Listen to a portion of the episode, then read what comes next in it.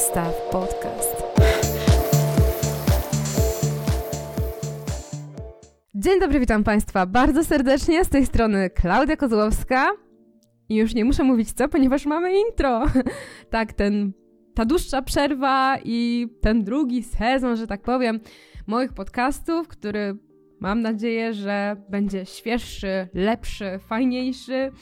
No, da nam dużo takich właśnie nowości i takiego mięska, taki, wiecie, takich konkretów. No i właśnie dlatego dzisiaj rozpoczynam tą serię tych konkretów od długo obiecanego Wam podcastu o Hashimoto. Jednak dlaczego tak długo trzeba było czekać? O tym mówiłam pewnie już w poprzednim podcaście, ale przypomnę jeszcze dla wszystkich tych, którzy no, czekali na ten konkretny podcast. Słuchajcie, ja ten podcast nagrywałam już cztery razy. Jednak dopiero os za ostatnim tym czwartym razem to brzmiało w miarę fajnie, bo jednak przekazywanie takiej wiedzy, wiecie, no medycznej, dietetycznej, ale takiej nie lifestyle'owej, tylko już takiej stricte, jest bardzo ciężkie, jeżeli chcemy to zrobić w takim fajnym, pozytywnym stylu. I mi bardzo na tym zależy, żeby ten podcast mimo wszystko był taki przyjemny w odsłuchu, żebyście mogli zabrać mnie na spacer. Oczywiście wyciągnęli z niego jak najwięcej przydatnych informacji, ale żeby nie wiało nudą. I postaram się, żeby ten podcast właśnie taki był. Zacznijmy już z tymi konkretami, ponieważ będzie ich dzisiaj trochę. E, ja sobie posegregowałam ten podcast na takie części, przygotowałam sobie taki plik. E, I dzięki temu e, stworzę też timeline, dzięki któremu będziecie Wy mogli przechodzić sobie od jednego rozdziału do drugiego i cofać się po prostu do informacji, które będą Wam potrzebne i żebyście mogli je na przykład ponownie odsłuchać, lub żebyście po prostu przenieśli się do danego punktu. Chociaż ja polecam przesłuchać cały podcast. I najlepiej przesłuchać sobie jeszcze ten podcast poprzedni, w którym opowiadałam o swojej historii, ponieważ tam jest więcej takich rzeczy około dietetycznych, bardziej lifestyle'owych, takich dzięki którym będziecie na przykład mogli pomyśleć o tym, że może być coś na przykład z waszym organizmem nie tak. Dlatego polecam przesłuchać i ten poprzedni, i ten w całości. No ale wiadomo, jeżeli chcecie się konkretnie czegoś dowiedzieć, no to będzie timeline. Albo jeżeli będziecie się chcieli do tego cofnąć. No ale przechodząc już sobie do tego naszego pierwszego rozdziału, to powiemy sobie w ogóle, czym jest ta choroba Hashimoto, bo to nie jest choroba tarczycy, moi drodzy. Ta choroba oczywiście atakuje nasz gruczoł, jednak jest to choroba układu immunologicznego, ponieważ ten nasz układ immunologiczny zwraca się przeciwko naszej tarczycy i atakuje ją. Przez to e, ta nasza tarczyca jest stanie zapalnym, e, pojawiają się tam różne guzki, czasami jest już zjadana, że tak powiem, w cudzysłowie oczywiście, zjadane przez ten nasz układ odpornościowy, no i przez to mm, może ona wejść, znaczy już nie może, bo jeżeli jest zniszczona, to wchodzi już po prostu w niedoczynność. Jednak na samym początku warto zaznaczyć, że przy takich przy takich pierwszych e, objawach tej choroby może ta tarczyca wejść w nadczynność, ponieważ przez to, że tam ona jest niszczona, że tak powiem, to te hormony y, mogą być w wyższym stężeniu po prostu wtedy w naszej krwi. Ale y, choroba Hashimoto prowadzi po prostu do niedoczynności tarczycy. I tą niedoczynność też się leczy, bo choroby stricte Hashimoto lekami się nie leczy. Leczy się tą niedoczynność, do której ona prowadzi, ponieważ ogólnie choroba Hashimoto jest tak jakby o podłożu nieznanym, znaczy nie tak jakby, tylko jak większość chorób autoimmunologicznych, wszystkie w sumie choroby autoimmunologiczne, one nie są jeszcze po prostu na tyle zbadane, żeby móc wprowadzić skuteczny mm, plan leczenia. Tam się leczy objawy, a nie leczy się samej choroby.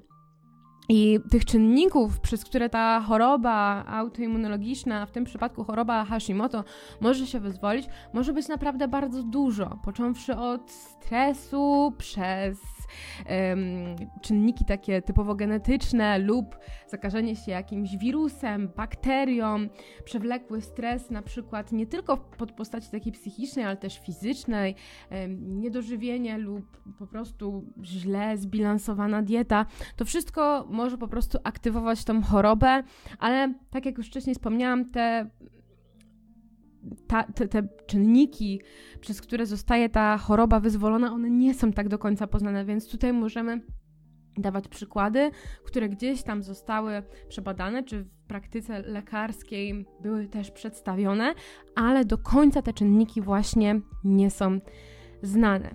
No i druga kwestia jest taka, że te choroby autoimmunologiczne i w tym też w przypadku choroba Hashimoto lubią sobie chodzić dwójkami. I jeżeli macie zdiagnozowaną tą chorobę Hashimoto, to często się mówi, że. A czy często, nie często. Ja w swojej praktyce gdzieś tam na początku, kiedy u mnie zdiagnozowano tą chorobę, to mi mówiono, że nie mogę być na diecie glutenowej, to znaczy, że muszę być na diecie bezglutenowej, nie mogę jeść glutenu, ponieważ gluten jest przy Hashimoto absolutnie zakazany. Oczywiście na temat dietoterapii sobie potem porozmawiamy, jednak odniosę się po prostu do tego przypadku, ponieważ choroba Hashimoto może występować z celiakią, a celiakia jest chorobą, której leczenie opiera się po prostu na eliminacji, całkowitej eliminacji glutenu z diety. No i może ona występować z chorobą Hashimoto, ale nie tylko celiakia może występować z chorobą Hashimoto. Może to też być na przykład reumatoidalne zapalenie stawów, bielactwo i inne choroby autoimmunologiczne, o których warto, myślę, że może na początku nie, ale warto o nich poczytać, a przynajmniej dobry endokrynolog zbada nas i przez wywiad medyczny skontroluje, czy przypadkiem nie ma objawów innych właśnie chorób autoimmunologicznych, ponieważ im wcześniej zdiagnozujemy taką chorobę, tym bardziej możemy działać prewencyjnie, ponieważ my tą chorobę Hashimoto poprzez właśnie styl życia, dietoterapię możemy wyciszać i wprowadzać w stan remisji, ale wiadomo, nie możemy jej całkowicie wyleczyć, jednak im mniej, że tak powiem, ten nasz układ odpornościowy atakuje tą tarczycę, tym my cieszymy się lepszym zdrowiem, możemy przyjmować niższą dawkę leku, no i po prostu no, być zdrowszym, tak? No wiadomo, że e, dążymy do tego, żeby nam nie wycinali tej tarczycy, czy żeby ona nie była, żeby, żeby ona nie była zepsuta, tak? Jakaś poniszczona, tylko żeby była zdrowa, żeby była cała i żebyśmy my mogli korzystać po prostu z produkcji jej hormonów, a nie tylko z tych syntetycznych hormonów, tych, które przyjmujemy na przykład pod postacią letroksu czy eutyroxu, bo te zazwyczaj leki są zapisywane na Hashimoto, znaczy na Hashimoto, na niedoczynność tarczycy. Sprostujmy to. Nie leczymy Hashimoto, leczymy niedoczynność tarczycy. I tu od razu mi się przypomina jeszcze jedna rzecz, którą uważam, że muszę poruszyć na początku tego podcastu, ponieważ może ktoś nie dotrwać do dietoterapii, a to jest bardzo ważna informacja, ponieważ gdzieś spotkałam się kiedyś z taką opinią, która była bardzo szkodliwa i wiem, że ona jest gdzieś tam dalej szerzona, że Hashimoto występuje dlatego, ponieważ mamy niedobory jodu. Okej, okay, możemy mieć niedobory jodu, jednak nadmiar tego jodu może pogarszać nam tą chorobę Hashimoto. Więc jeżeli chcemy skontrolować faktycznie, czy tego jodu nie mamy i zanim sięgniemy po różne płyny Lugola i zaczniemy stosować jakąś dietę bardzo bogatą w jod, różne suplementy i tak dalej, i tak to skontrolujmy ten poziom jodu w naszym organizmie. Jest to dziwne badanie, ponieważ jest to dobowa zbiórka moczu, ale myślę, że jeżeli już ktoś chce, chce sięgać po takie metody i tak się wspomagać, to warto jest sobie to badanie zrobić. No dobrze, to teraz przejdźmy sobie do tego, jakie mogą być objawy tej choroby, ponieważ to nie jest tak, że ona przychodzi tak od razu. W sensie, że te objawy przychodzą nam od razu. Tak jak już wspomniałam na początku, kiedy zaczyna się ta choroba Hashimoto, możemy mieć y, objawy takiej nadczynności tarczycy, czyli bezsenność, taka nadpobudliwość, bardzo szybki spadek masy ciała, ale jest to przez bardzo krótki okres. To nie jest tak, że mamy tą nadczynność przez lata, Chociaż no, są różne przypadki, tak? No, może ktoś mieć nadczynność, a potem mieć Hashimoto i tak dalej. Są różne, różni ludzie, różne przypadki, ale ja mówię o takim najczęstszym, że ta nadczynność właśnie występuje tylko przez pewien okres. I później wchodzimy w tą niestety niedoczynność tarczycy. Oczywiście nadczynność też nie jest dobra, ale ta niedoczynność po prostu daje inne objawy. I jakie objawy możemy odczuć na samym początku. Przede wszystkim będzie to taki spadek energii życiowej, ale to taki nie wiecie, że on jest przez kilka dni, tylko on się utrzymuje już faktycznie dłużej. Jesteśmy tacy ospali, nie mamy siły, nasza skóra zaczyna się wysuszać, włosy zaczynają się wysuszać, paznokcie też nie są w najlepszej kondycji.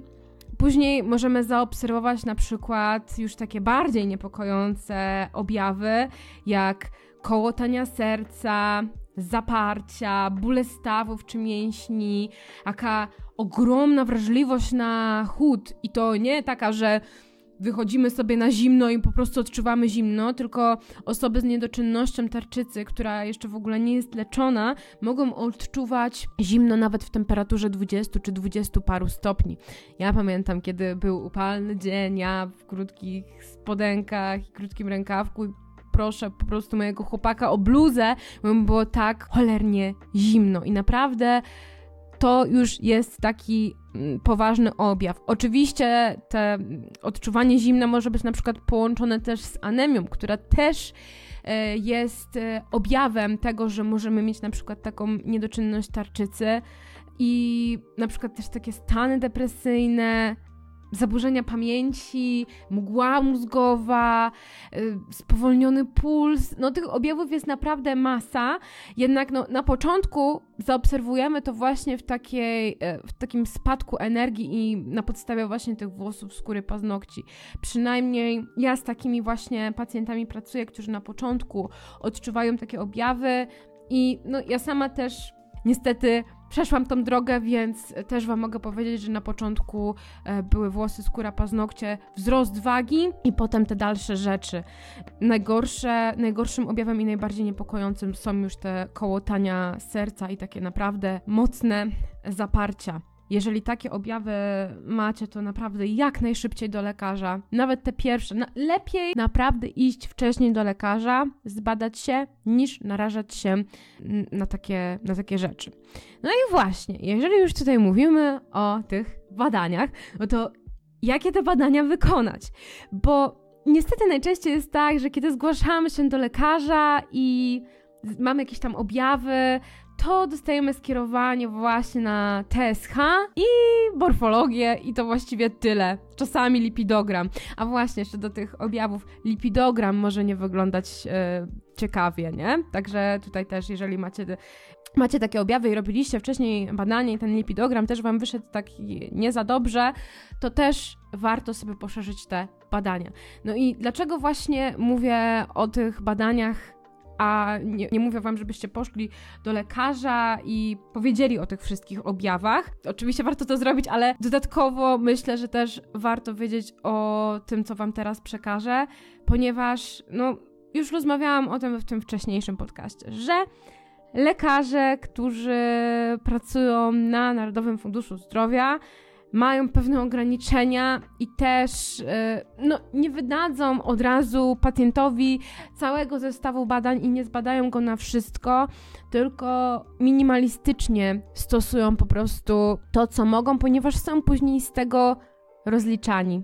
I o tym mówią otwarcie, na przykład psychiatrzy czy inni lekarze, którzy gdzieś tam dają jakieś wywiady sławnym osobom. Ja kiedyś spotkałam się właśnie z takim wywiadem u tego kolesia, co prowadzi podcast 7 metrów pod ziemią, ale też mam znam osoby po prostu, które pracują jako fizjoterapeuci albo jako pielęgniarze i też wiem, jak ten system wygląda po prostu od środka. No niestety, diagnostykę mamy naprawdę słabą.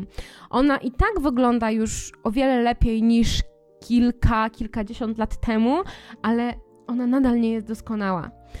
I Dlatego Wam powiem, że naprawdę warto jest poszerzyć sobie samodzielnie te badania i oczywiście prosić o nie specjalisty, lekarza, jednak jeżeli nie wyda nam tych badań, to warto je po prostu sobie dokupić, ponieważ nie wyobrażam sobie kontrolować pracę tarczycy u osoby, która nigdy nie miała zrobionych tych badań, no bo jak? No nie mamy całego obrazu po prostu, a taki, taka morfologia to moim zdaniem jest trochę wróżenie z fusów, bo to może być wszystko. Dlatego właśnie poszerza się tą diagnostykę, jeżeli mamy jakieś konkretne objawy. No i co warto tutaj sobie wykonać, jeżeli mamy, dostaliśmy to nieszczęsne skierowanie na to samo TSH? Niektórym szczęśliwcom uda się jeszcze zdobyć badania na FT3 i na FT4, albo na TSH i ATG lub ATPO. Ale taka jest prawda, że należy zrobić wszystkie te badania, czyli TSH, FT3, FT4, ATPO, ATG i USG tarczycy. Już nie mówię o tych antytrawach i biopsji, to już jest y, grubszy temat, ale to, co wam wymieniłam, czyli no, te sześć tych parametrów warto po prostu sobie zbadać. USG tarczycy mm, to najprawdopodobniej zrobi Wam endokrynolog, jeżeli umówicie się po prostu do niego już bezpośrednio. Także, bo to musi być lekarz, musi Wam po prostu zrobić specjalną aparaturą, nie możecie sobie iść do centrum diagnostycznego i powiedzieć proszę Pani, chcę USG tarczycy. No musi Wam po prostu zrobić y, specjalista. I Oczywiście oprócz tego są też inne badania, które warto sobie e, zrobić, ale są właśnie takie poszlaki. Jeżeli na przykład nie mieliście tych badań, ale na przykład badaliście się w kierunku innych rzeczy, na przykład badaliście swoje hormony płciowe, czy no mieliście jakieś inne badania, to takimi poszlakami może na przykład być już wcześniej wspomniany ten lipidogram e, i podwyższona prolaktyna. Prolaktynę czasami bada się, kiedy kobiety starają się o dziecko i wtedy ginekolog, czasami w ogóle ginekolodzy badają e, prolaktynę i jeżeli macie takie badania i wyszła Wam ta podwyższona prolaktyna, a oprócz tego macie te wszystkie objawy, o których mówiłam, lub też nie, to warto też skontrolować sobie po prostu cały ten panel tarczycowy. No i wcześniej wspomniana anemia, bo na to najczęściej dadzą nam lekarze skierowanie, czyli na żelazo i morfologię. Na ferytynę pewnie nie dostaniemy i na B12, to też musimy sobie sami dokupić, ale no jeżeli wychodzi już tam nam to niskie żelazo i te krwinki czerwone też są nisko, no to faktycznie też warto gdzieś tam sobie e, iść i skontrolować tą tarczycę i oczywiście zadbać też o zdrowy styl życia, odpowiednią podaż tego żelaza, E, z dietą, bo to też nie jest tak, że ta tarczyca, ona nam ogranicza wchłanianie tego żelaza i przez to, że mamy niedoczynność, to my już przewlekle będziemy mieć niski poziom żelaza. E, no to tak nie działa. Prędzej te mm, pierwiastki, takie właśnie jak żelazo, jod i ich niedobory lub też ich nadmiar może powodować właśnie to, że ten organizm nie jest w stanie homeostazy. Ale jeżeli mamy anemię, mamy niedobory witaminy B12, to warto y, po prostu skontrolować się, czy nie mamy celiaki i przebadać się w tym kierunku. Ponieważ ta celiakia nieleczona, jeżeli my nie będziemy o niej wiedzieć i będziemy cały czas stosować dietę y, po prostu z glutenem, to ona będzie nam powodować to, że będziemy mieć niedobory w diecie, ponieważ e, przy celiaki, jeżeli odżywiamy się glutenem i nie tylko, po prostu mamy w tej diecie gluten, to możemy mm, doprowadzić po prostu do tego, czy no, to prowadzi do tego, że mamy zanik kosmków jelitowych i przez to nasze jelita nie wchłaniają poprawnie E, wszystkich witamin i mikroelementów. Dlatego to jest takie ważne, żeby badać się właśnie, a nie stwierdzić sobie, dobra, to teraz mam Hashimoto, gdzieś tam podsłyszałem, że to może być związane z celiakią, no dobra, to nie jem glutenu. Ale tak na dobrą sprawę nie jesz glutenu, ale jesz produkty, które mogą mieć z tym glutenem kontakt, czyli go nie eliminujesz całkowicie, ale jeżeli już prowadzisz taką dietę, to badania na celiakię nie wykażą ci tego, że masz tą celiakię, bo w twojej diecie są albo śladowe ilości glutenu, albo żadne, a ty nadal nie wiesz, czy masz celiakię i potem możesz do tego glutenu wrócić, lub też nie wiesz na odpowiednim protokole. Dlatego to jest takie ważne. Najpierw się badamy, a potem sobie robimy te wszystkie eliminacje. Nie ma co eliminować produktów bezpodstawnie. Po pierwsze, dlatego, bo później te badania nie wyjdą nam poprawnie, bo jeżeli pozbawimy się tego czynnika, który wyzwala y, przeciwciała, które badamy w kierunku właśnie celiaki, no to nie wyjdzie to po prostu nam. Dwa to to, że jeżeli po prostu sobie tak eliminujemy i no okej, okay, wyeliminujemy to sobie nawet na stałe, to jeżeli nie znamy podstaw e, zdrowego odżywiania, nie znamy zamienników tej całej grupy pokarmowej, bo przecież, no nie oszukujmy się, że produkty zbożowe, takie właśnie jak pszenica, żyto, no to są odżywcze produkty i mają i w sobie błonnik, i żelazo, i cynk, i tak dalej, i tak dalej, więc kurczę, no trzeba też wiedzieć, jak to wszystko zastąpić, a nie eliminować i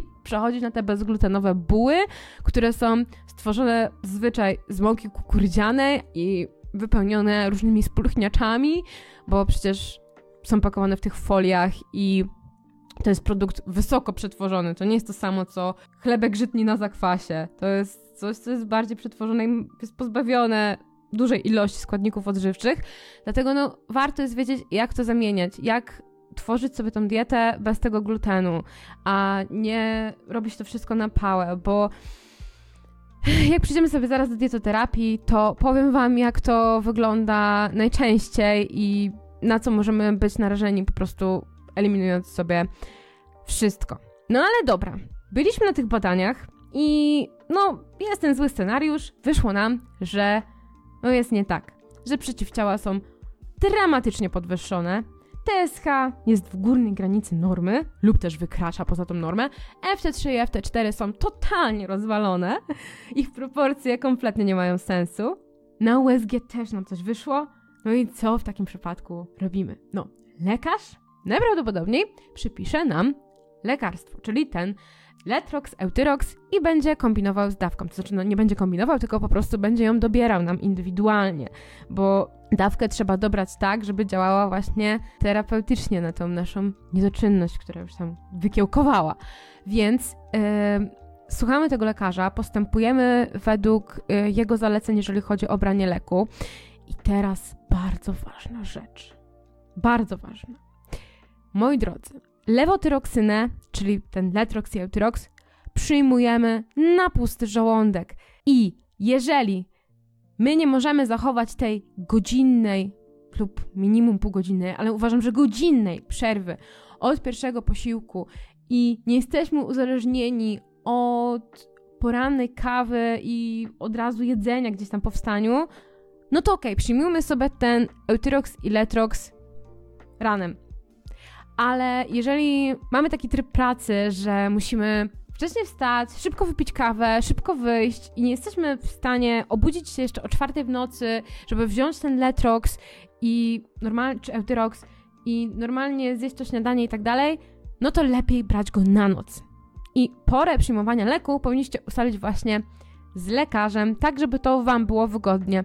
Oczywiście, jeżeli przyjmujemy lek na noc, to też na pusty żołądek, więc musimy zrobić sobie przerwę od tego ostatniego posiłku.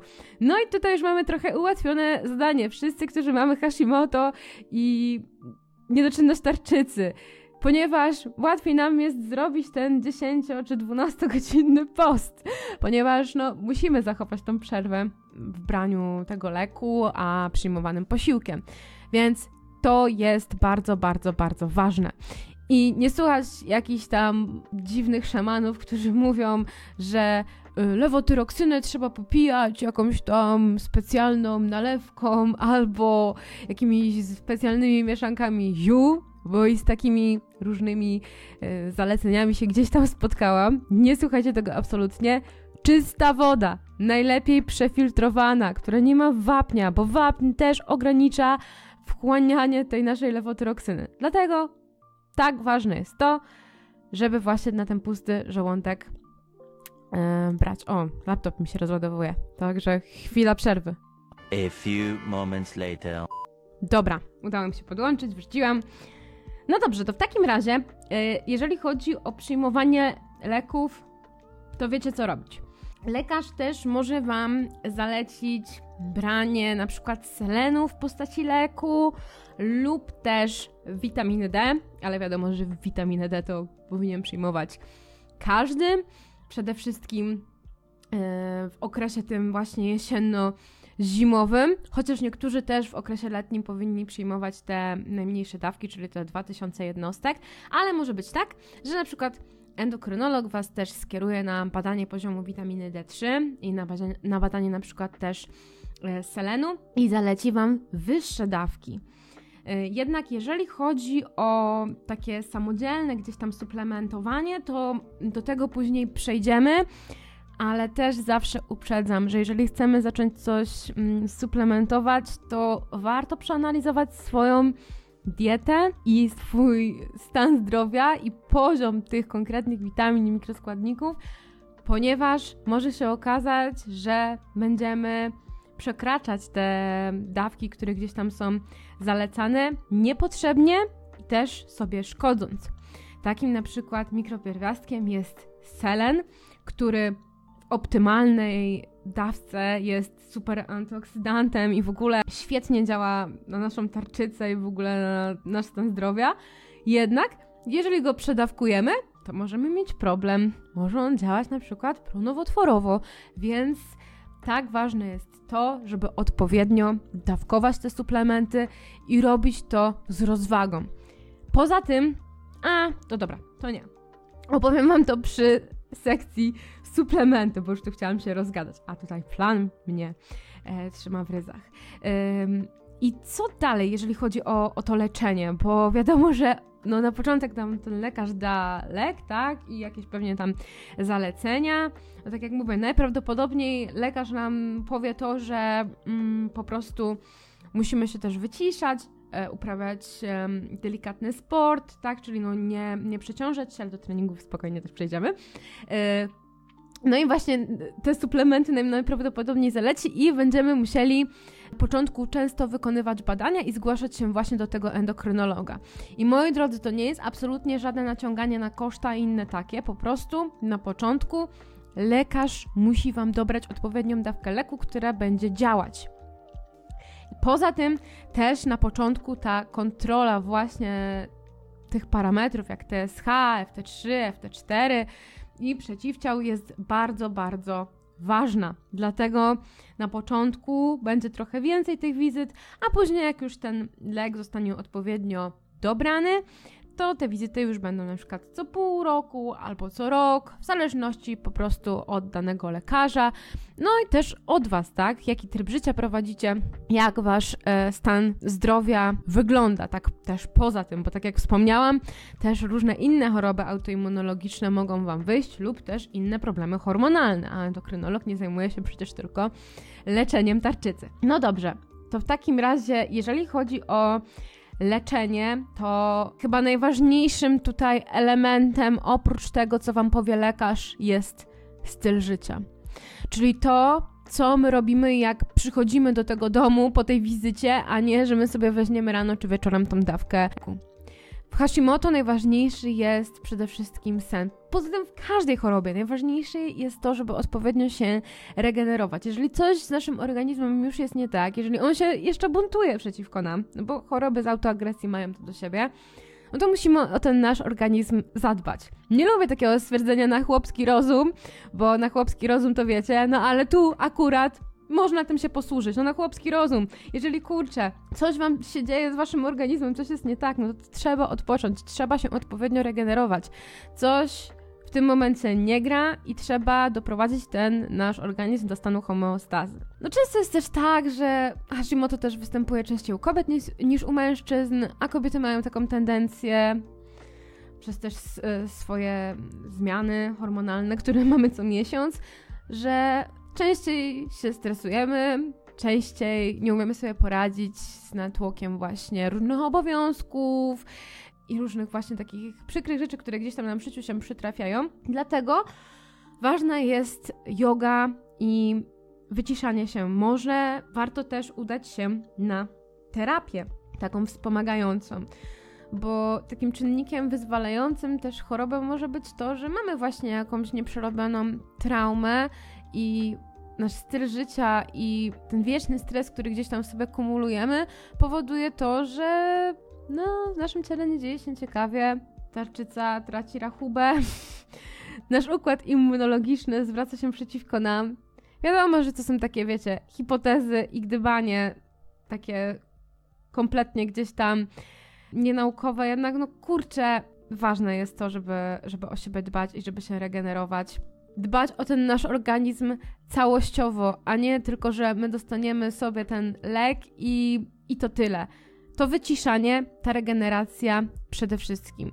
Czyli jeżeli na przykład mamy taką diagnozę, to warto jest po prostu oprócz tej recepty dopisać sobie na dole, że śpię 8 godzin, 8-7 godzin, czy 9, jeżeli tego właśnie potrzebujemy i wprowadzamy rutynę poranną i wieczorną, a przede wszystkim tą wieczorną, żeby jak najlepiej się wyciszać.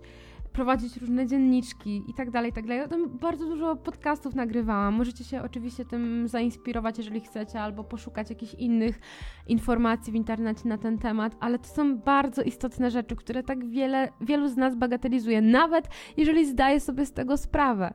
A czego my oczekujemy od tych lekarzy? Że co, oni dadzą nam kapsułkę i nasz organizm magicznie się wyleczy? No, takiego czegoś nie ma. Nie ma czegoś takiego, że dostaniemy kapsułkę i już jest super ekstra świetnie. Zawsze jest coś kosztem czegoś. W lekach psychotropowych czy w lekach, na przykład w antybiotykach, tu tracimy mik mikrobiom. W lekach psychotropowych możemy się uzależnić od danej substancji, albo może to nam powodować to, że nagle stracimy taką znaczy no nie stracimy, ale po prostu no obniży się nasza spontaniczna aktywność fizyczna, zwiększy nam się apetyt, możemy przybierać na masie ciała, możemy nabierać większej masy ciała, możemy przytyć. Niech mnie ktoś przytuli. No i to nie jest tak, że, że te leki jakoś magicznie działają. One zawsze gdzieś tam mają jakieś y, skutki uboczne i dlatego jest tak ważne to, żeby dbać o siebie kompleksowo i żeby te leki były po prostu dodatkiem w tym całym naszym procesie leczenia.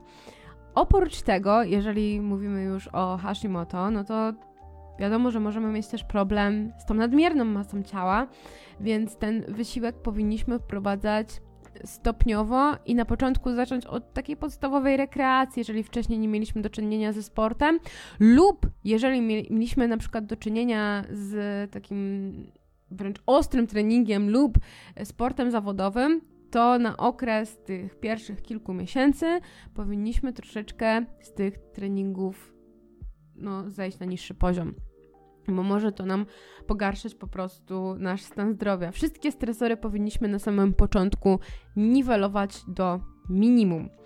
E, no ale jak już mówimy o procesie leczenia, no to kłaniam się nisko i zapraszam do sekcji, w której będziemy mówić o dietoterapii. Kapary, anchois. I moi drodzy, co ja tu wam mogę powiedzieć? Diet w internecie na Hashimoto mamy od nie powiem czego i jeszcze trochę. Mamy i dietę bezglutenową, diety bez cukru, paleo, protokoły autoimmunologiczne, diety bezmleczne, jakieś zmodyfikowane paleo pod, y, nasz, pod naszą tarczycę, pod nasz układ immunologiczny. Mamy dietę o niskim indeksie glikemicznym i tak dalej, i tak dalej. Ale co w tym wszystkim jest najważniejsze? No przede wszystkim to, żeby ta dieta była na maksa odżywcza i żeby nam nie szkodziła. Czyli dieta zawsze powinna być spersonalizowana. Bo jedna osoba, która ma Hashimoto, może mieć celiakię i jej gluten będzie szkodził, będzie musiała przejść na dietę bezglutenową i najprawdopodobniej też na początku na dietę mm, bezlaktozową, żeby, bo to taki, taki jest po prostu proces przy wychodzeniu celiaki, że na początku stosuje się też dietę bez laktozy, potem ją można wprowadzić, jeżeli nie powoduje jakichś różnych innych dolegliwości, ale przy regeneracji tych kostków jelitowych zaleca się tak. Druga osoba, której będą szkodzić strączki i będzie się bardzo źle po nich czuła, bo na przykład będzie mieć jeszcze dodatkowo oprócz Hashimoto, SIBO i inne różne dolegliwości ze strony jelit, będzie musiała przejść bardziej na taką dietę paleo w kierunku właśnie em, tych zbóż właśnie bez, bezglutenowych, czy tych e, produktów low food map, em, no i ograniczyć przede wszystkim takie produkty, które powodują u niej te dolegliwości na okres leczenia, bo ten nasz organizm to jest całość i osoba, która ma zdiagnozowane Hashimoto najprawdopodobniej ma różne inne problemy od strony żołądkowej i od strony jelitowej, bo organizm jest cały rozwalony i tak jak mówię, to się nie wzięło tak, o, że jest, jest to Hashimoto i już. To jest proces, kiedy, te, kiedy ta nasza choroba się aktywuje. Więc jaką dietę wybrać? Przede wszystkim przeciwzapalną. I to jest chyba kluczowy w ogóle punkt, e, do którego powinniśmy gdzieś tutaj się mm, zaczepić i rozważyć troszeczkę dłużej tutaj, bo no to jest najważniejsza po prostu rzecz, jaką musimy przestrzegać właśnie przy Hashimoto. A co to w ogóle znaczy dieta przeciwzapalna? No to znaczy to, żeby ona była skonstruowana tak, żeby proporcja kwasów tłuszczowych była mniej więcej 1 do 2, 1 do 4. No, żeby po prostu była tam duża ilość kwasów omega-3, EPA i DHA, dużo olei roślinnych, olei rybich, a mniej tłuszczów nasyconych, a przede wszystkim tłuszczów trans. I Tutaj już Wam mówię o tych proporcjach, bo nie do końca możecie wiedzieć, o co dokładnie tutaj chodzi. Jeżeli mówimy o diecie właśnie, która ma działać przeciwzapalnie, no to musimy szczególną uwagę właśnie zwrócić na to, żeby nie przeważały w tej diecie mocno te tłuszcze nasycone. Nie żeby eliminować je całkowicie, ale żeby też e, zwracać właśnie uwagę na to, jak my komponujemy posiłki. I tutaj na przykład może się sprawdzić taka metoda, że odstawiamy gdzieś tam masło na rzecz na przykład e, oleju lnianego na zimno, czy na przykład jakiejś pasty z tahini, czy jakichś orzechów, która, czy nie orzeszków ziemnych, ale na przykład e, orzechów włoskich. Różne mamy teraz pasty do smarowania i to już na przykład będzie taki punkt zaczepny, bo często na przykład w polskich domach robi się kanapki z masłem, a możemy też postawić na margarynę. Wiem, że nie każdy lubi, ja też nie jestem fanką margaryny, ale to już może nam poprawić właśnie proporcje tych tłuszczy, żebyśmy smażyli bardziej na oliwie z oliwek, a nie na oleju słonecznikowym, czy na smalcu. Niektórzy wiem, że smażą kotlety schabowe na smalcu. To absolutnie w takiej diecie takich rzeczy nie robimy. E, właśnie, żebyśmy starali się wybierać e, nabiał, o niskim procencie tłuszczu, w sensie na przykład jakiś serek wiejski, jak już wybieramy, to żeby był 3%, mleko też najlepiej, żeby miało 0,5% lub 2%. Oczywiście to nie jest do końca tak, że musimy to tak cały czas wybierać i nie możemy um, korzystać z takich produktów, produktów jak śmietana czy masło, ale Tutaj mówię Wam o takich tipach, jakie możecie zastosować właśnie, kiedy chcecie, żeby ta Wasza dieta była bardziej przeciwzapalna i co powinniście wprowadzać zamiast tych produktów, żeby ta Wasza dieta była właśnie przeciwzapalna. I tutaj na przykład mogę posłużyć się takim przykładem, jak na przykład, przykład jak na przykład, przykładem owsianki, gdzie stosujemy sobie ten serek lekki, powiedzmy 3%, do tego owsiankę i zamiast po prostu tych dodatkowych 3% tłuszczu z serka wiejskiego pełnotłustego dodajemy orzechy włoskie czy national nu, tylko national nu warto jest zmielić przed podaniem, e, a nie, nie kupować od razu zmielonych, ale zmielić właśnie przed podaniem. Lub na przykład z dodatkiem właśnie jakiejś pasty tahini, e, sezamu, czego tam jeszcze, na przykład jakichś orzechów, makadamia, różnych innych źródeł po prostu tłuszczy roślinnych i na przykład zamiast codziennego jedzenia kurczaka, czy czego tam jeszcze, kotletu schabowego i tak dalej, i tak dalej. Możemy na przykład to zastąpić łososiem, makrelą, czy inną tłustą rybą, jakimiś śledziami, żeby dostarczyć tych właśnie kwasów EPA i DHA i żeby ta nasza dieta miała lepszy ogólny bilans tłuszczy.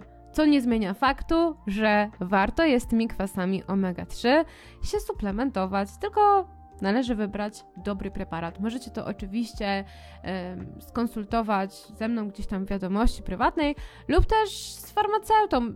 Ja dzisiaj na przykład byłam kupić właśnie sobie mm, taką, no po prostu byłam sobie kupić tę omega trójkę i konsultowałam to z farmaceutą, bo widziałam, że jakiś preparat był w bardziej korzystnej cenie i po prostu przeprowadziłam z nim dialog, zapytałam się właśnie, czy co pan sądzi na temat tego suplementu, ponieważ wiem, że wiele suplementów na rynku jest w pewien sposób zanieczyszczonych, nie są do końca badane, a widzę, że na okładce ma bardzo dobre właśnie proporcje tych kwasów tłuszczowych, EPA i DHA i że no wygląda to dobrze na okładce, no i pytam mu się, czy, czy faktycznie tak jest. Mówi, że tak, że ten suplement jest bardzo ok.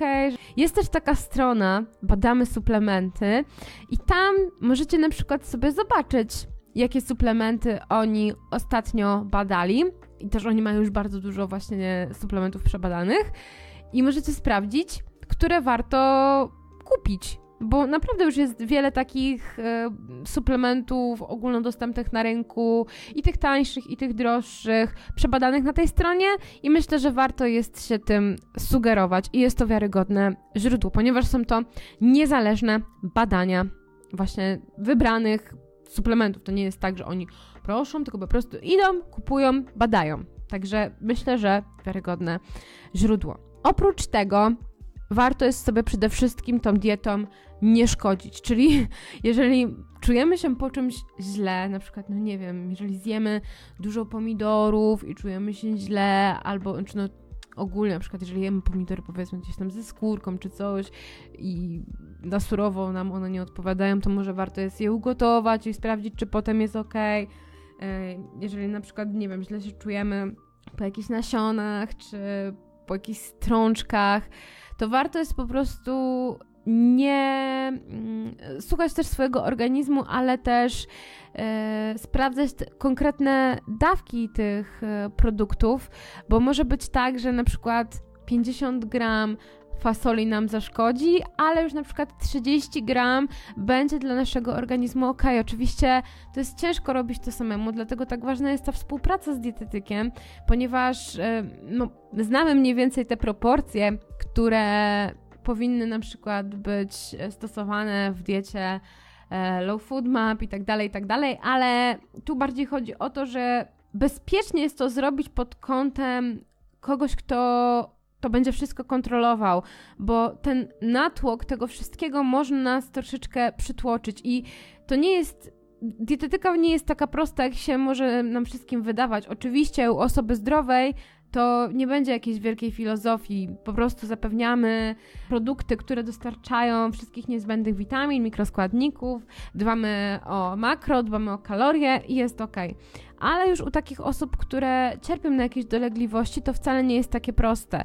I wiele na przykład produktów, właśnie czy to psiankowate, czy to jakieś orzechy, czy produkty strączkowe, mogą nasilać bardzo mocno różne dolegliwości, które już są ale też jeżeli taka osoba stwierdzi, że to jej szkodzi i w ogóle to wyeliminuje i pozbawi się dużej ilości właśnie grup pokarmowych, no to może narazić się na niedobory, a może okazać się po prostu, że wystarczy zmienić dawkę. Czyli na przykład, tak jak już wspomniałam, nie, że zamiast 50 gram podać 30 gram, albo na przykład zmienić całą kompozycję posiłku, bo to naprawdę bardzo dużo daje. I jeżeli chodzi o taki protokół, który, protokół, głupio to nazwać, ale jeżeli chodzi o taką dietę, która chyba najlepiej się sprawdza, jeżeli właśnie chodzi o Hashimoto, to byłaby taka, moim zdaniem, właśnie taka dieta śródziemnomorska, połączona trochę z paleo, ale przede wszystkim, żeby to była dieta przeciwzapalna. I taki model wydaje mi się najbardziej optymalny i taki też najczęściej stosuję na, w początkowej fazie właśnie leczenia, ponieważ jeżeli my mamy te problemy jelitowe czy żołądkowe, to warto jest po prostu wprowadzać produkty jak najbardziej odżywcze i też e, w, odpowiedni, w odpowiedniej kompozycji. A no, to połączenie właśnie tej diety paleo i diety śródziemnomorskiej daje nam najlepszy efekt z tego względu, że no, ta dieta nie jest właśnie bogata w te zboża glutenowe, które mogą gdzieś tam na, nasilać na początku te objawy. Zasady dieta śródziemnomorska też całkowicie nie eliminuje tych zbóż glutenowych, więc możemy je sobie gdzieś tam wprowadzać okazjonalnie, e, a przy diecie paleo zawsze będziemy korzystać z takich produktów wysoko odżywczych, ponieważ będziemy po prostu korzystać z produktów nisko przetworzonych i to jest chyba moim zdaniem takie no, najbardziej optymalne połączenie. Ponieważ no, sama idea no, tej diety paleo no, nie jest moim zdaniem do końca dobra, bo gdzie ci nasi przodkowie, którzy latali z dzidą za mamutem, a gdzie my w XXI wieku, gdzie no to tak już totalnie nie wygląda. Przecież nie będziemy polować na sarny i no, zrywać jagódki z krzaka, bo to jest w tym momencie no, nierealne. Jednak no, te zasady po prostu tej nisko przetworzonej diety są najbardziej okej, okay, nie? Dlatego mówię, że połączenie tego z tą dietą dietą śródziemnomorską jest najbardziej optymalne dla osób właśnie z Hashimoto. Ja może zrobię do tego podcastu, e, zrobię dodatkowo taką graficz, graficzkę, Jezu, zrobię grafikę e, na Instagrama właśnie z zalecanych produktów właśnie przy Hashimoto, z których moglibyśmy komponować sobie jadłospis i z takich, może nie, że niezalecanych, ale takich, które no powinniśmy po prostu ograniczyć, o, w ten sposób, nie? Bo no, osoba, która jest zdrowa, może sobie na o wiele więcej pozwolić i może na przykład e, uprawiać sport wyczynowo i zapijać się sokami, jeść jakieś chrupki, prażynki i tego typu rzeczy. No, osoba, która no, ma Hashimoto, ja sobie nie wyobrażam, żeby taką dietę stosowała, przynajmniej na początku, bo później, jeżeli już ten nasz organizm wejdzie w ten stan homeostazy, no to można rozszerzyć oczywiście tą dietę, ale boli mnie po prostu to, że mm, teraz gdzieś tak wychodzi coraz więcej treści do internetu, w których mówi się, że osoby, które mają Hashimoto mogą mieć wszystko.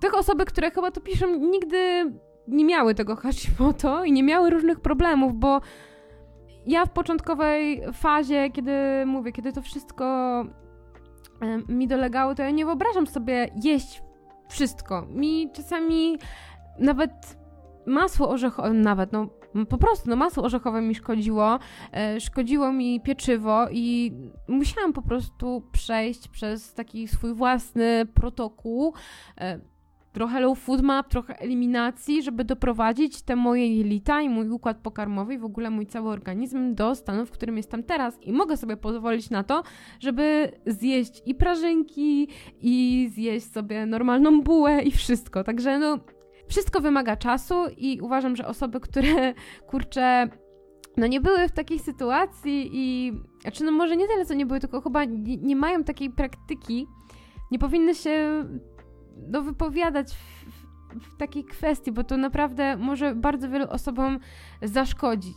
Oczywiście no te eliminacje bez, bezpodstawne też nie są dobre, jednak no mówię, ta ten, ten nadzór i obserwacja swojego organizmu jest bardzo kluczowa w dietoterapii, jeżeli mówimy o właśnie wychodzeniu z takich złożonych problemów, bo już ustaliliśmy, że Hashimoto nie jest chorobą tarczycy i w ogóle jest chorobą całościową naszego organizmu i my też powinniśmy do tego podchodzić całościowo.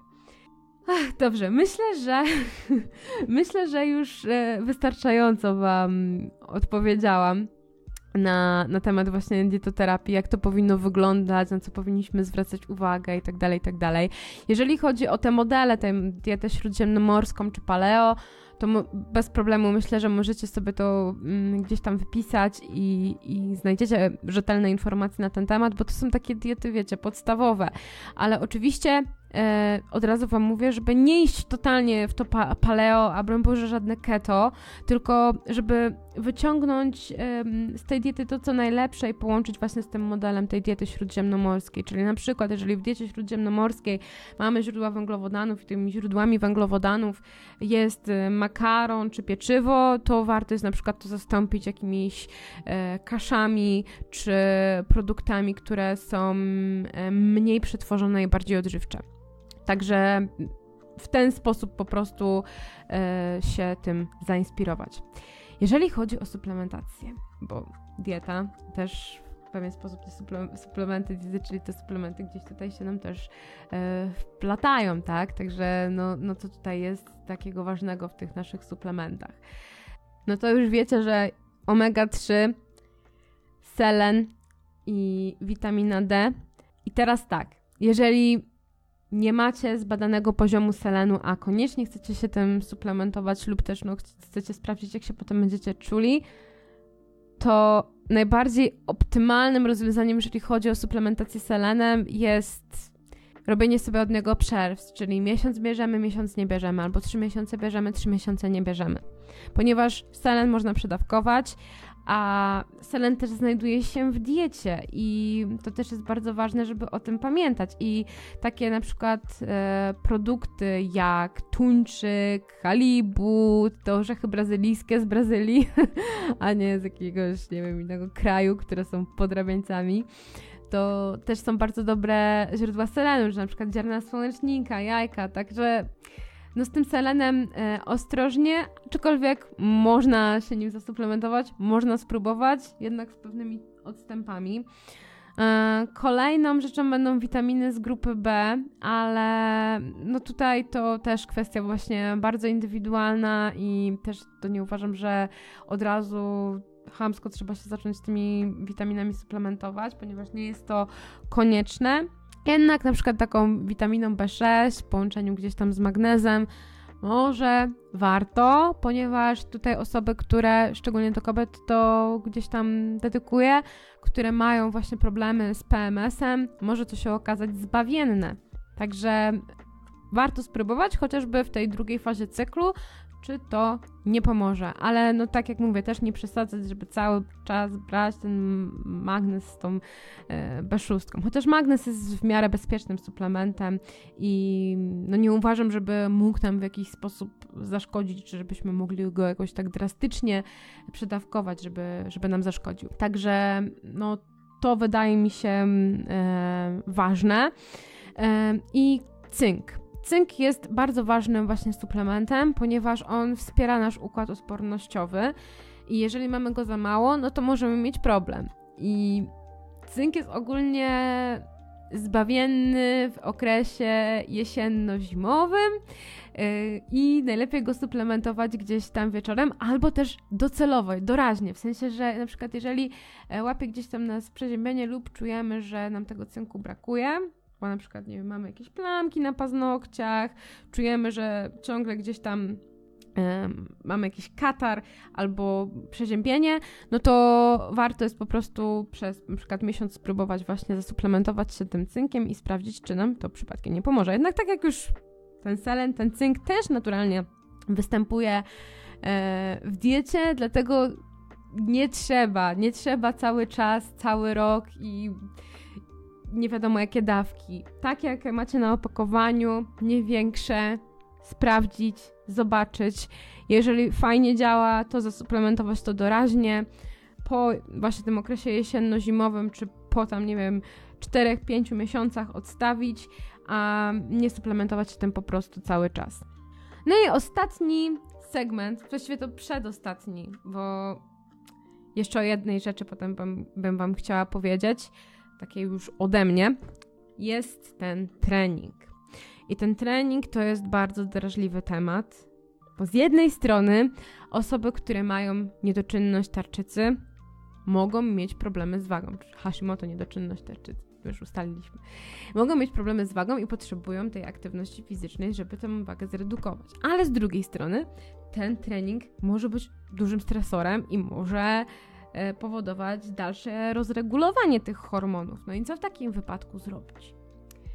po pierwsze przystopować z ilością treningów. Jeżeli trenujemy 7 razy w tygodniu i zdiagnozowano u nas to Hashimoto, to zdecydowanie zmniejszyć ilość tych treningów, na przykład do 3, maksymalnie do 4.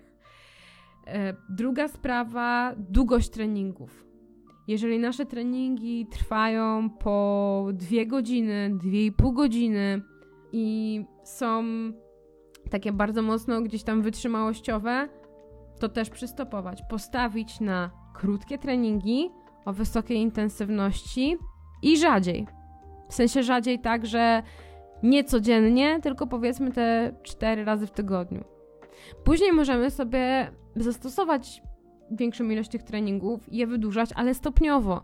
Jeżeli, mówię, jeżeli coś z naszym organizmem jest nie tak i my dodajemy mu ciągle jakichś nowych bodźców, to nie wyjdziemy z tym po prostu na prosto. Więc e, jeżeli macie zdiagnozowane to Hashimoto i trenowaliście naprawdę bardzo mocno, no to radziłabym przystopować przynajmniej na jakieś pół roku, żeby ten organizm doprowadzić do porządku.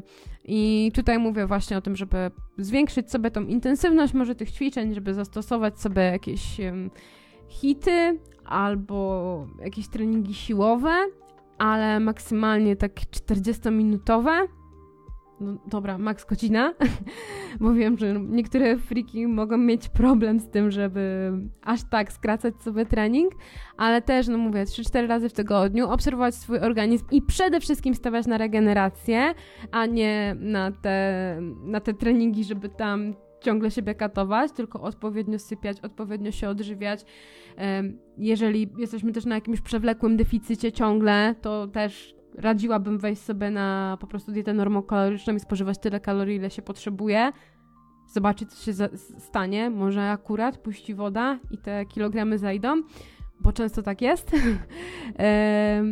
I, i, I to tyle by było, jeżeli chodzi o osoby, które już gdzieś tam trenują, bo te osoby zazwyczaj już wiedzą, że jeżeli już przystopowały, no to wiedzą potem, jak już zwiększać te te treningi, ale też nie drastycznie, nie? Też, też nie od razu, żeby dobra, już czuję się lepiej, no to już idę na maraton, już idę dźwigać 5 razy w tygodniu czy 6 razy w tygodniu. Spokojnie, stopniowo, tak jakbyście byli początkującymi. A jeżeli mówimy o osobach już takich, które no nie trenują w ogóle albo chcą po prostu zacząć, to też bardzo delikatnie. Na początek radziłabym gdzieś tam jakieś treningi z gumami oporowymi, trening siłowy, taki bardziej funkcjonalny, maksymalnie trzy razy w tygodniu. Można dodać sobie oczywiście spacery, można dodać sobie rower, tego absolutnie nie zabrania. No chyba, że startujecie w jakichś kolarskich zawodach, ale jeżeli dojeżdżacie, nie wiem, rowerem do pracy, czy chodzicie z psem na spacer, to jak najbardziej, jak najbardziej. Aktywność na świeżym powietrzu, w ogóle wystawianie się na promienie słońca yy, o różnych poradniach jest bardzo ważne, przede wszystkim rano i wieczorem, bo to też nam pomaga w uregulowaniu naszej gospodarki hormonalnej, więc, więc jak najbardziej tak. Jednak, jeżeli tutaj już mówimy o takich intensywniejszych treningach, no to tak na początek maksymalnie trzy razy w tygodniu. E, takie treningi, jak już wcześniej wspomniałam, i stopniowo sobie po prostu te treningi e, wydłużać, stopniowo dawać jakiś progres, ale też przede wszystkim stawiać na regenerację. Jeżeli następnego dnia macie się nie wyspać, a macie iść na trening, to lepiej po prostu go nie zrobić w takim wypadku. Lepiej iść sobie na spacer, lepiej przyjechać na przejażdżkę rowerową, a nie katować się na siłowni.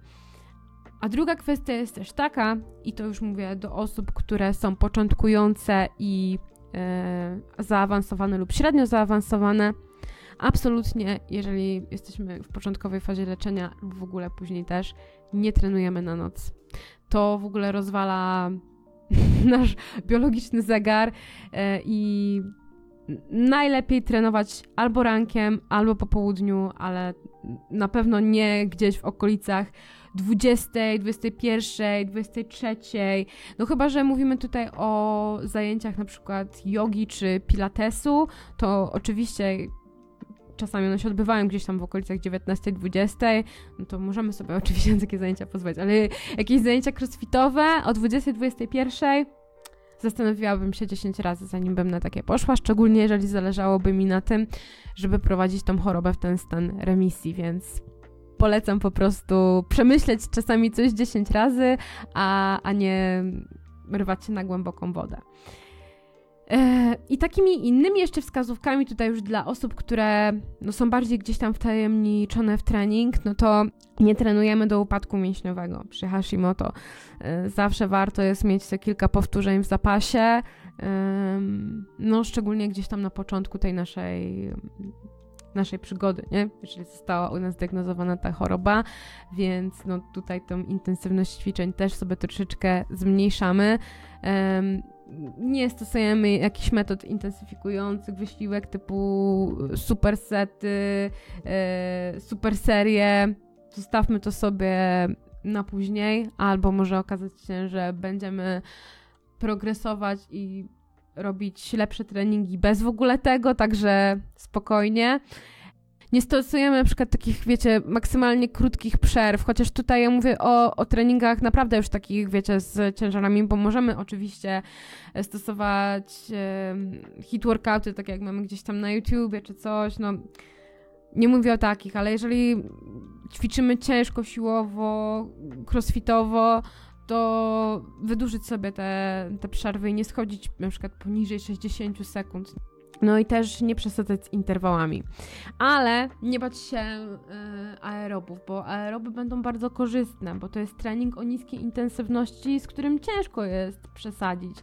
Czy to jakaś właśnie, mówię, przejażdżka rowerowa, jakiś orbitrek, czy mm, stacjonarny rower przy oglądaniu serialu nie zrobi nam krzywdy, ale już, nie wiem, jakieś spinningi, yy, które kończą się wielką kałużą potu na podłodze, no to już nie najlepszy pomysł. Zostawmy sobie po prostu to wszystko na ten moment, kiedy, kiedy będziemy po prostu, no już lepiej się czuć, kiedy ta nasza gospodarka hormonalna się unormuje. Wtedy stopniowo będziemy mogli z powrotem przyzwyczajać ten organizm do takiego wysiłku i może się na przykład okazać, że będziemy mogli sobie pozwolić na taki maksymalnie hardkorowy workout, tylko na przykład musimy wtedy dłużej się regenerować.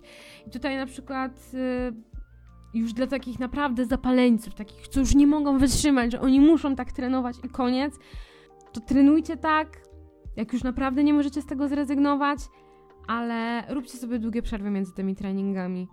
Zróbcie sobie jeden albo nawet dwa dni więcej e, przerwy tej beztreningowej do kolejnego wysiłku, bo no wasze zdrowie się nie naprawi, jeżeli będziecie cały czas w ten sposób e, funkcjonować. Dlatego to jest takie ważne, ta regeneracja. Nie, nie trenować przede wszystkim, kiedy czujemy się źle, kiedy jesteśmy niewyspani, to nie ładujemy kolejnej przedtreningówki i nie idziemy na napieprzać na tej siłowni, tylko w ten dzień odpoczywamy. Robimy jogę, idziemy na spacer, odpoczywamy i koniec, kropka.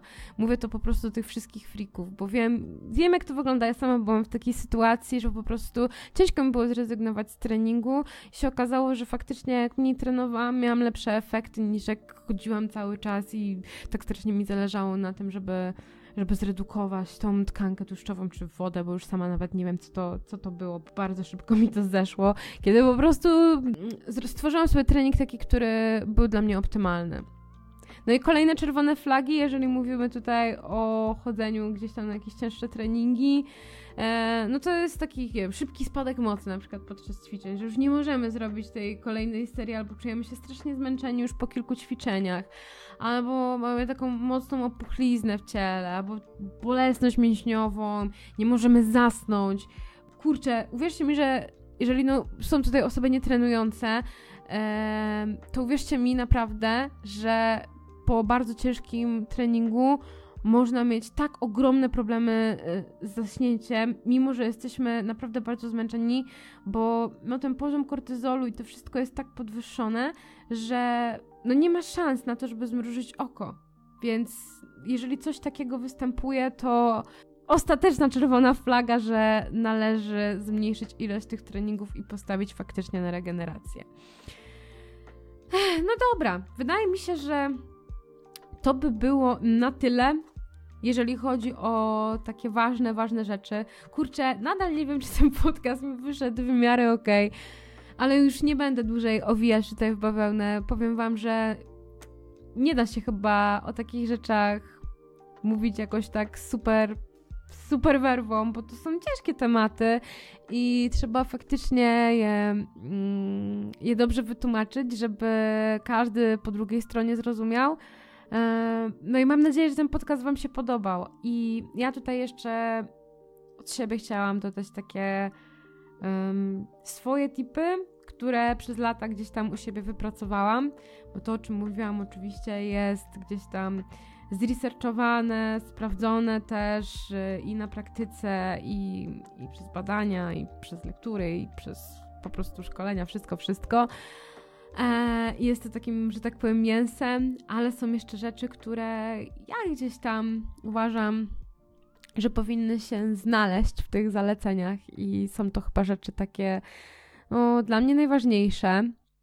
I zacznę sobie od pierwszej rzeczy, która tak na, dobro, na dobrą sprawę wprowadziła faktycznie u mnie mm, te takie, jakby to powiedzieć, mgłę mózgową, takie stany gorszego samopoczucia, to, że one się już nie pojawiały, to było spacerowanie i to takie długie spacerowanie. Odkąd właśnie zaczęłam tak mocno spacerować i łączyć się gdzieś tam z tą naturą, przeżywać taką sezonowość. Nie bez powodu nagrałam podcast o sezonowości, jeden z tych moich pierwszych podcastów. To bardzo mi to pomogło. Bardzo pomogło mi to przede wszystkim psychicznie, ale uważam, że no, organizm to jest całość i Hashimoto jest bardzo mocno związane z tym, co się dzieje gdzieś tam w głowie. I to, jak się czujemy, też jest przecież. No, nasza głowa to podstawa, tak? Także no spacery to jest podstawa i spacery to jest podstawa też, żeby uregulować nasz e, cykl dobowy. To można bardzo łatwo, ja to bardzo łatwo zauważyłam, ale można też to u takich spacerowiczów łatwo zauważyć po tym, że kiedy te dni robią się krótsze zimą, to jesteśmy już gdzieś tam około 17-18 zmęczeni. Wtedy gdzieś tam zaczynają się te problemy ze snem, bo to sztuczne światło i tak dalej, i tak dalej. no, ale to, to działa to wystawianie się na, promie, na promienie światła i, i spacerowanie na łonie natury działa, jeżeli chodzi o regulację cyklu dobowego i to jestem w stanie Wam potwierdzić, nie tylko ja na swoim przykładzie. Są też zresztą badania. Druga rzecz to przerobienie traum i no to już nieważne w sumie, znaczy no ważne, ale no czy Wy to przerobicie sami, czy z psychologiem, ważne, żeby to przerobić. E, bo jeżeli gdzieś coś wam siedzi cały czas z tyłu głowy, to będzie wam bardzo mocno przeszka- przeszkadzać w dalszym zdrowieniu. I to nie tylko w tej chorobie. Może wam te nieprzerobione traumy mogą wam pogarszać jakość waszego życia przez wiele, wiele lat. Więc to, żeby je przerobić, to jest priorytet. Trzecia sprawa to jest work-life balance, ponieważ no my żyjemy w takim pędzie. Ja po prostu nie mogę tego ogarnąć, dlaczego ten świat zaszedł w jakimś takim chorym kierunku, bo wiele osób zaczęło żyć, żeby pracować, a nie pracować, żeby żyć. I ja też bardzo lubię to, co robię. Zależy mi na rozwoju, zależy mi na tym, żeby, żeby to po prostu wszystko mnie realizowało, ale te relacje międzyludzkie, takie niezwiązane totalnie z pracą e, i, i robienie rzeczy tak jak, jak, takich jak na przykład, nie wiem, układanie puzli, czy robienie jakichś głupot, które nie mają jakiegoś celu zarobkowego, czy rozwoju, tylko po prostu są ostresowujące, mają działać e, relaksująco, one muszą się znajdować w naszym życiu. Musimy też gadać o pierdołach, musimy też po prostu czasami posiedzieć sobie w ciszy, czy obejrzeć jakiś odmurzający serial, poleżeć sobie po prostu na hamaku i myśleć o niebieskich migdałach, bo inaczej nie będziemy efektywni w tym, co robimy zawodowo. Zostaniemy w takiej stagnacji albo będziemy tak zestresowani i tak przebodźcowani, że nasze zdrowie będzie cały czas się pogarszać i tego nie, rozwią- nie rozwiążemy żadnymi adaptogenami, żadnymi, nie wiem, suplementami wyciszającymi, bo to nie leczy źródła problemu. To tylko wprowadza nas sztucznie w stan relaksacji, który powinniśmy wprowadzać się sami. Nasz organizm działa falowo. Ja to mówiłam w poprzednim podcaście, bo w ogóle nagrywam jeden po drugim że no, rano mamy taki fajny wyrzut tego kortyzolu. Nie bez powodu mówi się o tym power hour, kiedy stajemy z rana i powinniśmy wtedy zrobić jak najwięcej, bo wtedy faktycznie ten nasz organizm działa najwydajniej. E, później jest taki lekki odpływ, potrzebujemy wtedy przerwy, później znowu mamy fajny przypływ energii. E, no ale wieczorem to już nie jest pora na to, żeby siedzieć i pracować do zmierzchu, czy nawet po zmierzchu, e, a jest to po prostu pora na to, żeby robić rzeczy dla siebie, robić rzeczy, które sprawiają nam przyjemność czy radość. No, nie można cały czas żyć w takim napięciu pracy. To też zawsze mnie rozbraja, jak na przykład. E, już się tutaj trochę rozgadam, ale zawsze mnie rozbraja to, jak na przykład rozmawiam z moją mamą i ona do mnie pyta, no jak praca, jak praca, jak w pracy, kiedy do pracy, kiedy po pracy i tak ciągle tylko wszystko tej pracy. Ona sama, jak mi opowiada na przykład jakieś swoje rzeczy, to też, a tu przyszłam z pracy, no i tylko byłam w pracy.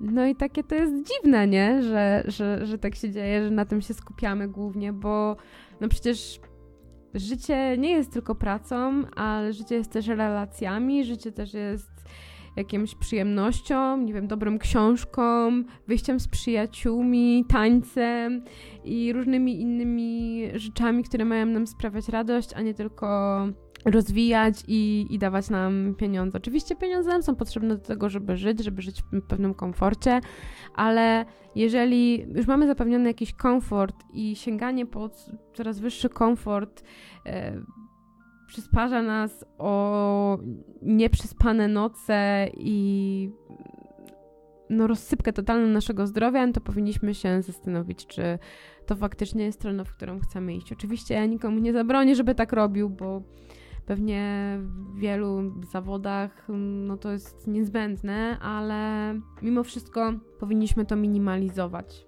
Jeżeli mamy na przykład jakiś wolniejszy okres, to faktycznie wtedy o tej pracy nie myśleć. E, ogólnie taka równowaga hormonalna. No i tą równowagę hormonalną nam zapewnia po prostu no, życie gdzieś tam w zgodzie z, z tym naszym organizmem, a nie ciągłe sprzeciwianie się mu.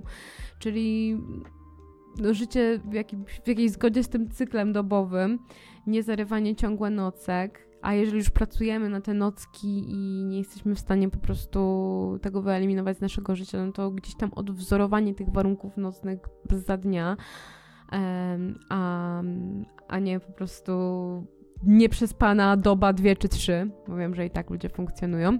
Regularna diagnostyka, no to jest chyba też taka podstawa i praca nad sobą. Praca z dziennikiem, zapisywanie tych dobrych momentów, tych złych momentów, bo jeżeli coś się sypie, coś się sypie gdzieś tam w nas i tak dalej, i tak dalej, no to to nie jest tylko tak, że to się sypie w naszej głowie. No, nasz mózg jest połączony przecież z całym naszym organizmem i może to brzmieć głupio, ale naprawdę duże stresory i jakieś takie, no niezamknięte sprawy w naszym życiu albo no coś, coś, co jest po prostu dzieje się nie tak, no będzie wpływać na to, jak funkcjonuje nasz organizm. Nawet zęby, zobaczcie, no zęby, taka nieoczywista sprawa. Coś się dzieje w zębie, a to może mieć yy, znaczenie na przykład dla naszego układu oddechowego, stanu zapalnego w naszym organizmie, naszego układu odpornościowego, jakichś infekcji. A to są tylko zęby. A gdzie mózg? Także myślę, myślę, że takim e, akcentem zakończę w ogóle ten podcast, żebyście właśnie pomyśleli, jak to nasze ciało funkcjonuje, jak ono jest połączone, bo widzicie, tutaj mamy Hashimoto, Hashimoto chorobę o, o nieznanym podłożu, nie wiadomo jak ją leczyć, nie wiadomo co i jak. A może się okazać, że te wszystkie właśnie choroby, które gdzieś tam są chorobami autoagresji, mogą po prostu przejawiać się. Oczywiście to jest moja hipoteza. Broń Boże, w ogóle nie wkładajcie sobie tego gdzieś tam, że tak jest, że to jest jakaś definicja, ale może te wszystkie choroby autoimmunologiczne są po prostu skutkiem niewyleczonych infekcji, przewlekłych infekcji, życia po prostu w niezgodzie ze swoim organizmem, przewlekłym stresem i różnymi innymi rzeczami, które gdzieś tam nie są po prostu u nas zdiagnozowane i, i zakłócają po prostu tą naszą homeostazę naszego organizmu. Taka jest po prostu moja hipoteza i, i im bardziej gdzieś tam, im dłużej towarzyszy mi ta choroba, tym bardziej widzę, że tym bardziej widzę związki między na przykład moim samopoczuciem, a, a tymi właśnie zależnościami, o których Wam wcześniej wspomniałam. Dlatego po prostu o tym Wam mówię. E, także dajcie mi koniecznie znać, czy podcast się podobał, bo chcę przygotowywać coraz więcej takich podcastów o konkretnej tematyce, e, dawać Wam konkretne informacje, które mogą Wam się przydać. E, nie w taki sposób właśnie e, akademicki, tylko też trochę nad tym właśnie porozkminiać, żeby Wam to łatwiej weszło do głowy, żebyście też sami mogli dojść do pewnych wniosków. I no, byłabym naprawdę wdzięczna, gdybyście napisali mi, jak Wam to się podobało i co na przykład chcielibyście więcej, czego chcielibyście mniej i czego Wam przede wszystkim na przykład w tym podcaście zabrakło. Także do usłyszenia w następnym podcaście i mam nadzieję, że każdemu, kto ma Hashimoto lub u siebie podejrzewa taką chorobę, ten podcast się przydał. Pa!